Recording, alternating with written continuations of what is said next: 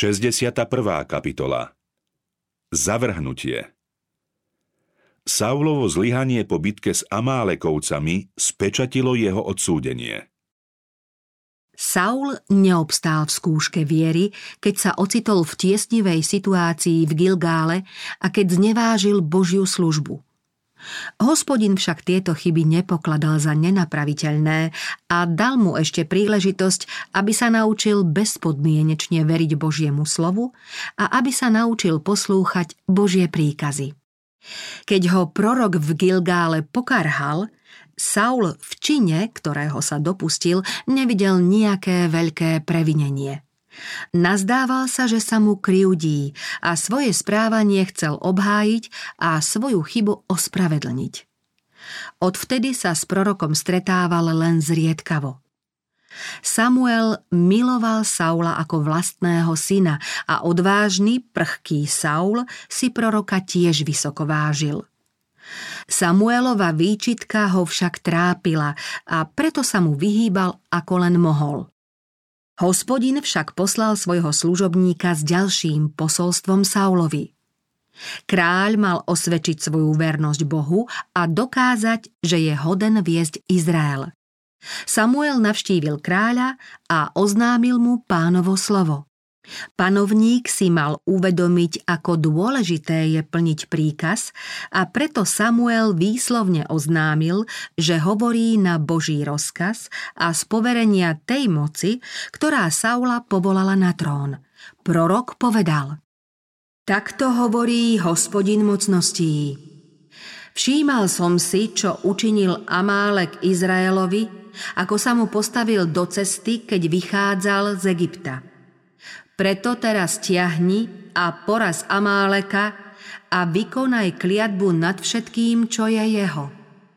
Nešetrite nikoho, ale usmrť všetkých. Mužov i ženy, deti i dojčence, voli i ovce, ťavy i osly. Amálekovci boli prví, čo napadli Izraelcov na púšti – za tento hriech odporu voči Bohu a za ich zvrhlé uctievanie modiel hospodin prostredníctvom Mojžiša vyslovil nad nimi ortieľ. Na Boží príkaz bola ich krutosť voči Izraelcom zaznamenaná s príkazom Vyhľaď pamiatku Amáleka spod neba. Nezabudni na to. Vykonanie tohto rozsudku bolo odložené o 400 rokov. Amálekovci sa však od svojich hriechov neodvrátili. Hospodin vedel, že keby tento svojvoľnícky národ mohol, vyhubil by Izraelcov a s nimi aj uctievanie Boha. Teraz nadišiel čas na vykonanie dlho odkladaného rozsudku. Božia zhovievavosť voči svojvoľníkom umožňuje odvážnym ľuďom páchať hriechy. Trest za ne však príde isto a bude strašný, aj keď to niekedy trvá dlho. Lebo hospodin povstane ako na vrchu peracím. Vzruší sa ako v Gibeonskom údolí, aby uskutočnil svoje dielo. Zvláštne je jeho dielo. Trestanie je u nášho milosrdného Boha neobvyklé. Akože žijem, znie výrok hospodina pána, Nemám záľubu v smrti bezbožného, ale v tom, že sa bezbožný odvráti od svojho spôsobu života a bude žiť. Hospodin je milosrdný a ľútostivý, zhovievavý a hojný v milosti a vernosti, odpúšťajúci vinu, priestupok a hriech. Nikdy však nenecháva bez trestu. Boh nemá záľubu v pomste, ale prestúpenia svojho zákona trestá svojim súdom. Ak chce obyvateľov zeme ochrániť od úplnej záhuby a zmaru, potom je to nútený robiť. V snahe zachrániť mnohých musí odstrániť tých, čo sa v hriechu zatvrdili. Hospodin je zhovievavý a veľký v moci, ale nenecháva nikoho bez trestu. Ťažkými trestami spravodlivosti chráni autoritu svojho pošliapaného zákona. Už to, že Bohu sa protiví takéto vykonávanie spravodlivosti, svedčí o tom, aký strašný je hriech, keď privoláva Boží súd. A aká prísna odplata očakáva hriešnika aj pri konaní spravodlivého súdu. Amálekovci mali byť vyhubení, ale Kinejci, ktorí bývali medzi nimi, mali zostať naživé. Aj tento národ slúžil modlám, ale uctieval Boha a bol Izraelcom priaznivo naklonený. Z tohto kmeňa pochádzal Mojžišov švagor Chobáb, ktorý sprevádzal Izraelcov za ich putovania púšťou a ako znalec krajiny im preukázal cennú službu. Po porážke filištíncov pri Michmáse viedol Saul vojny s Moábcami, Amoncami a Edomcami a bojoval aj s Amálekovcami a filištíncami. Kamkoľvek namieril svoje zbrane, všade výťazil. Len čo dostal príkaz vyraziť proti Amálekovcom, hneď vyhlásil vojnu – Vtedy ho ešte podporovala vážnosť v národe obľúbeného proroka Samuela a na jeho výzvu k boju sa zhromaždili pod jeho zástavou izraelskí muži v hojnom počte. Izraelcom pritom nešlo o rozšírenie svojej moci. Vojnovým ťažením sa Izraelci nemali obohacovať z koristi nepriateľa a nemalo im ísť ani o ich slávu. Do vojny mali ísť len na dôkaz poslušnosti voči Bohu, aby vykonali Boží rozsudok nad Amálekovcami. Boh chcel, aby taký trest stihol tých, čo sa stavajú proti Božej vláde. Mali pochopiť, že záhubu im priniesol práve ten národ, ktorým pohrdali. I bil Saul Amálekovcov od Chavíly, až ako sa ide do Šúru, ktorý je východne od Egypta. A Amálekovského kráľa Agaga chytil živého a na celom ľude vykonal kliatbu ostrým meča. Ale Saul a ľud ušetrili Agaga i najlepšie stádo oviec, dobytka, krmného dobytka a baranov a nič, čo bolo dobré, nechceli vyhubiť ale kliatbu vykonali na všetkom, čo bolo ničomné a bezcenné. Toto víťazstvo nad Amálekovcami bolo jedným z najskvelejších Saulových víťazstiev a značne prispelo k tomu, že opäť spišnel, čo bolo preňho najväčším nebezpečenstvom. Boží rozsudok, podľa ktorého mali byť Boží nepriatelia celkom vyhubení, vykonali Izraelci len čiastočne.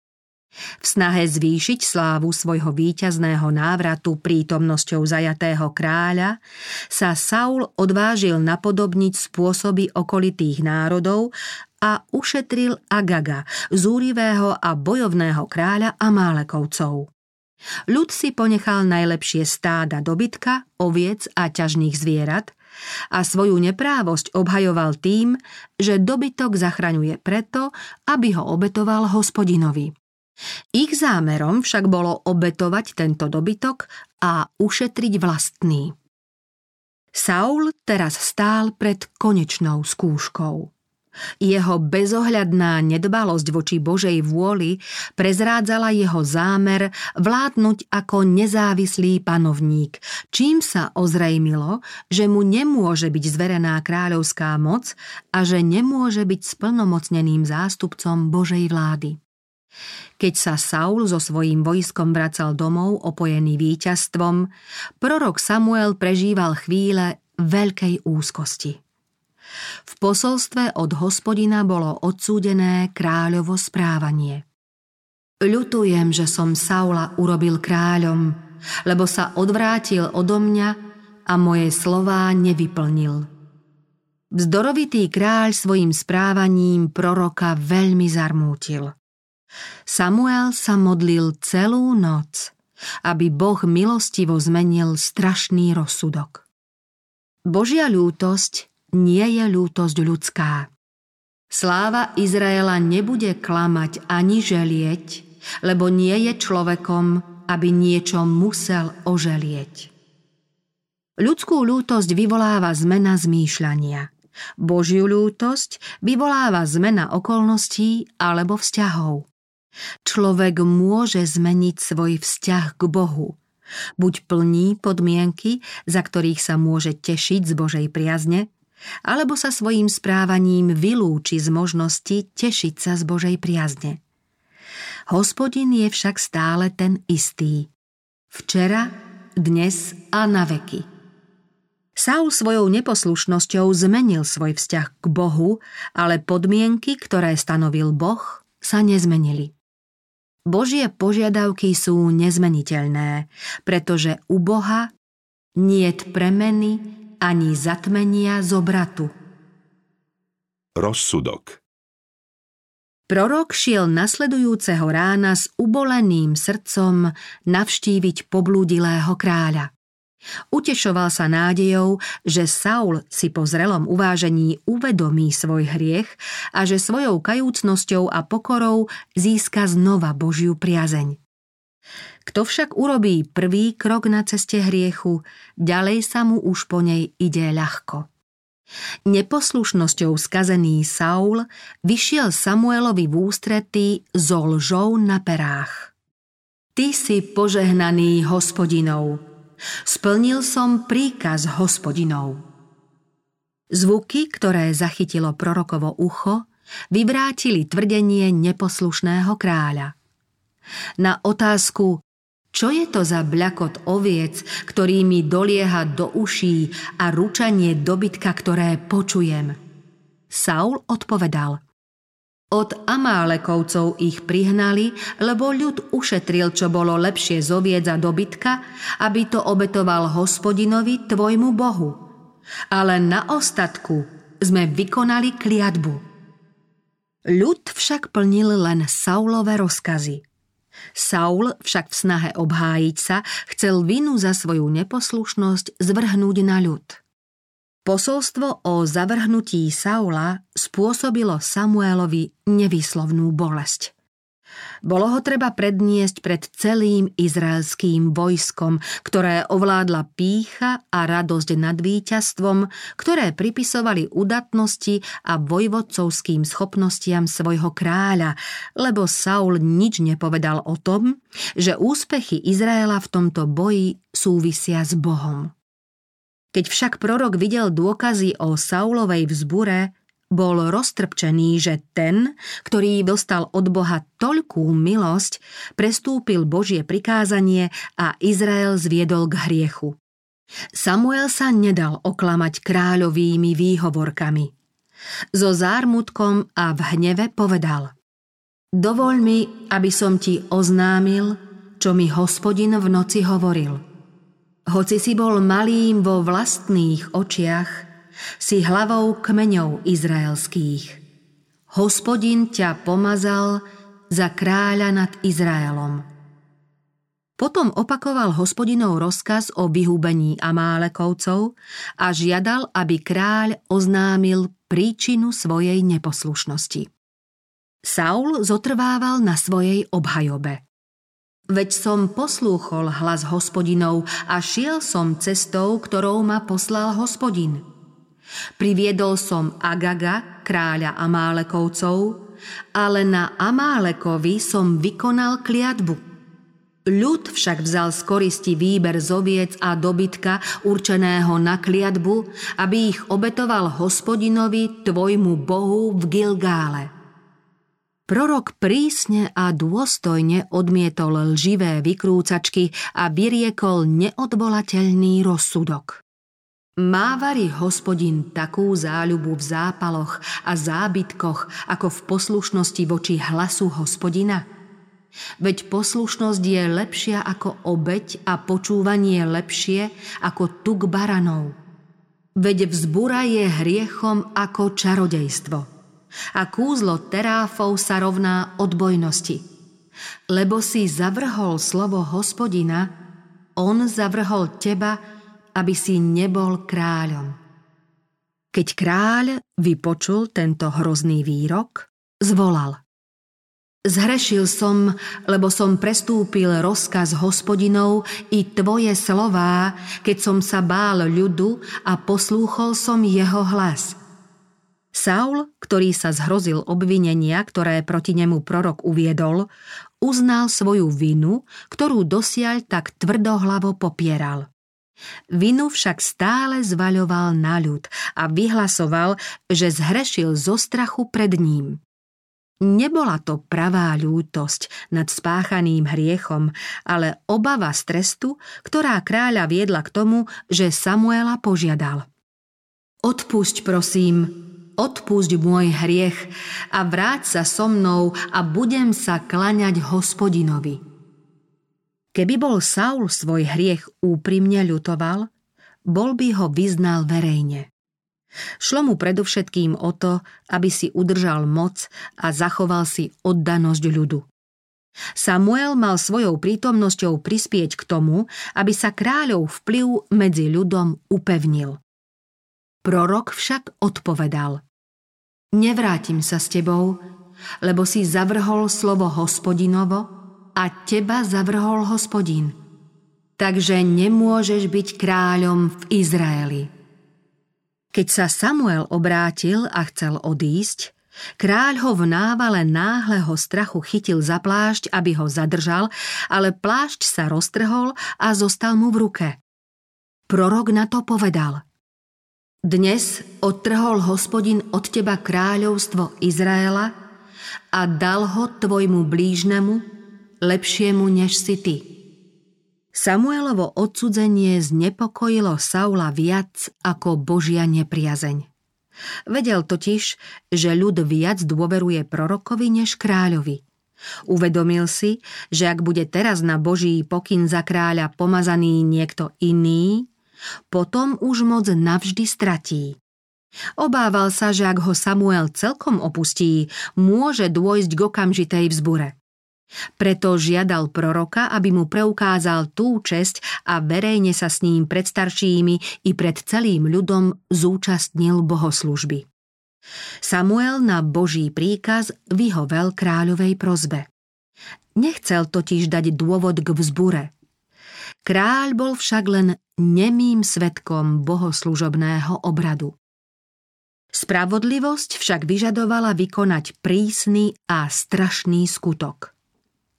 Samuel musel verejne obhájiť Božiu česť a verejne poukázať aj na Saulovo nesprávne počínanie.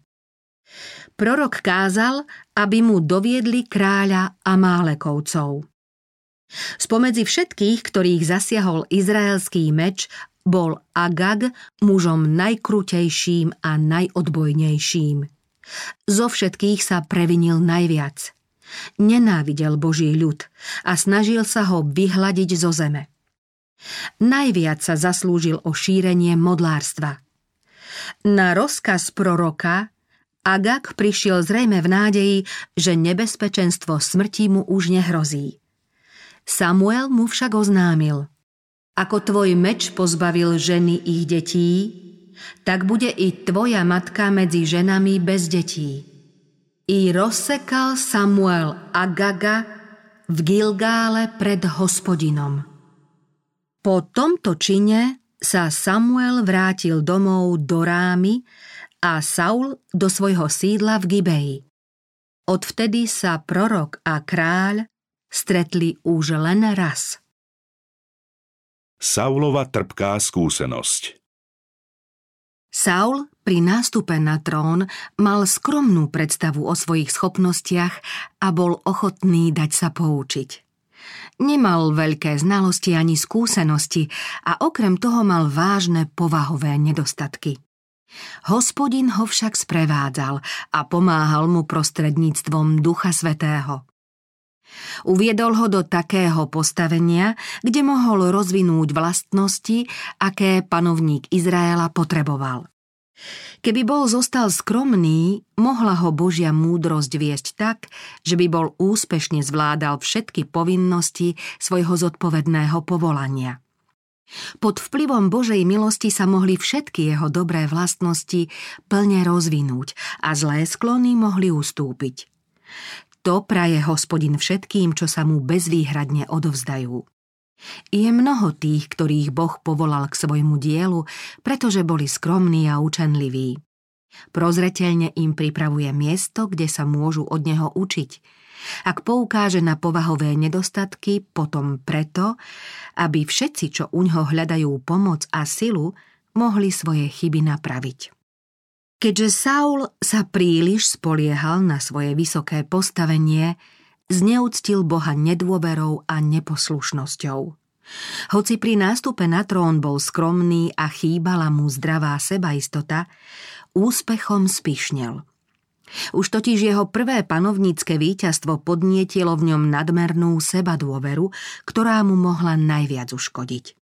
Jeho vojenskú odvahu a obozretnosť, vlastnosti, ktoré v Gileáde prejavil pri oslobodzovaní mesta Jábeš, nadchli celý národ. Ľud si ctil kráľa, no pozabudol, že on je len nástrojom, prostredníctvom ktorého Boh koná svoje dielo. Saul síce spočiatku vzdával slávu Bohu, no neskôr si na ňu robil nárok sám.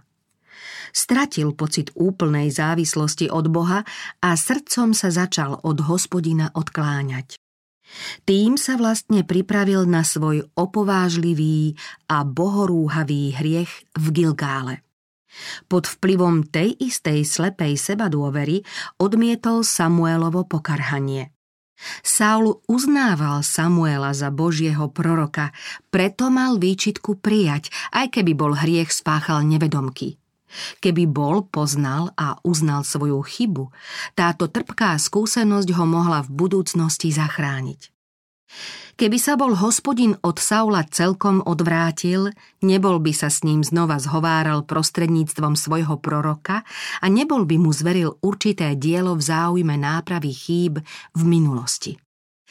Ak veriaci človek, ako Božie dieťa, prestane plniť Božiu vôľu a tým ovplyvňuje aj iných, ktorí strácajú úctu k Božím prikázaniam a prestupujú ich, môže svoje previnenia zmeniť na víťazstvá, ak úprimne a skrúšene príjme výčitku a s pokorou viery sa vráti k Bohu.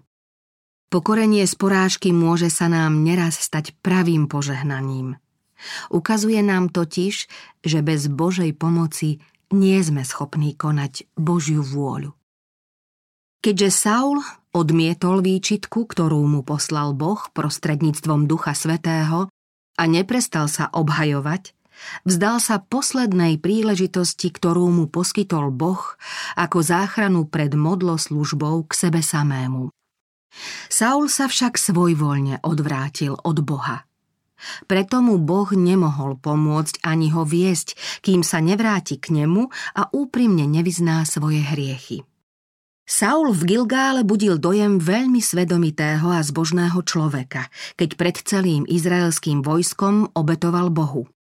Pravá zbožnosť to však vôbec nebola. Bohoslužba vykonaná priamo proti Božiemu príkazu Saulovi len škodila, lebo ho pripravila o pomoc, ktorú by mu Boh bol ochotne poskytol. Saul sa nazdával, že v príprave na boj s Amálekovcami urobil na Boží príkaz všetko podstatné. Hospodin sa však nemôže uspokojiť s čiastočnou poslušnosťou a neprehliada, čo bolo zanedbané.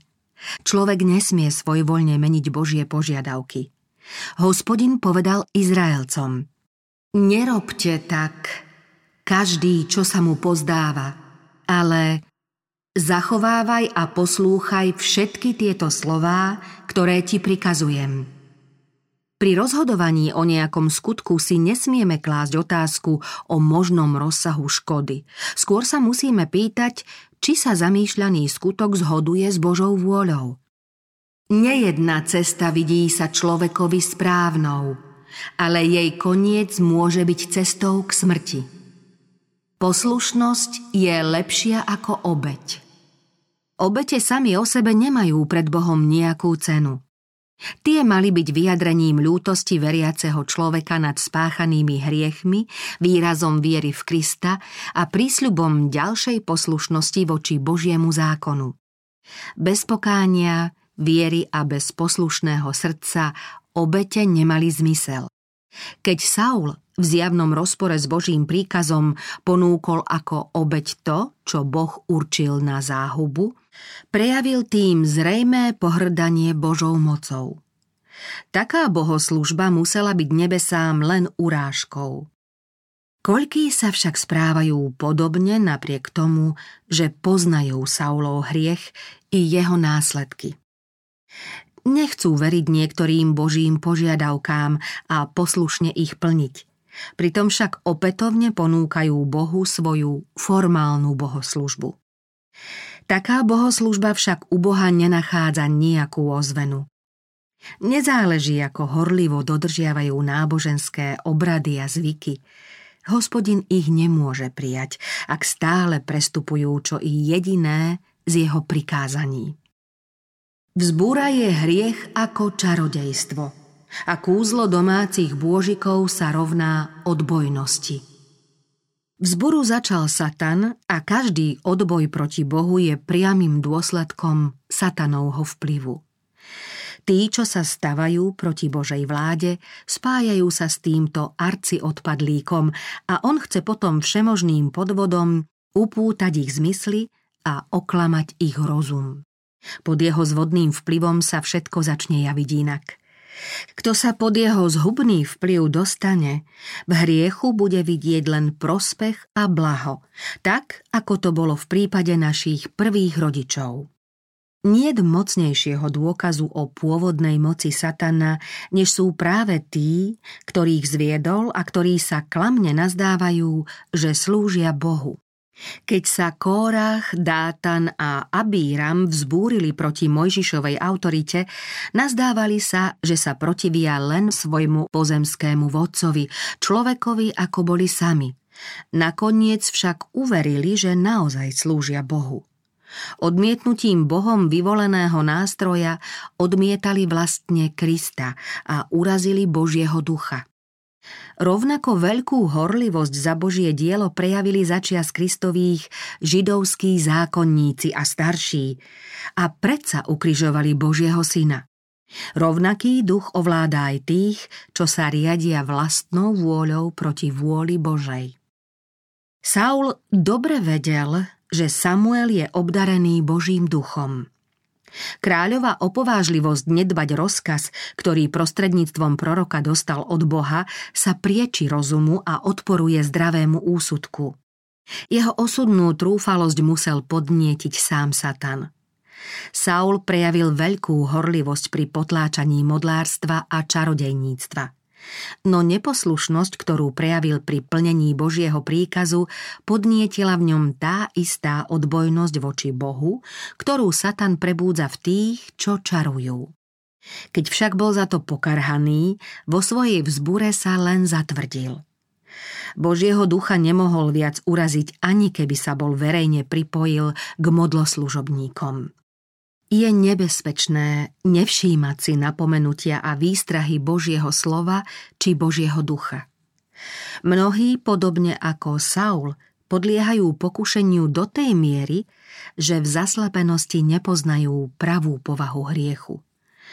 Navrávajú si, že sledujú nejaký prospešný cieľ a nerobia teda nič zlého, ak dôsledne nedodržiavajú Božie požiadavky.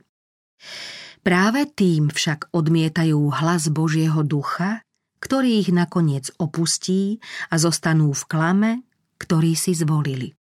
Izraelci dostali v Saulovi kráľa, akého si prijali.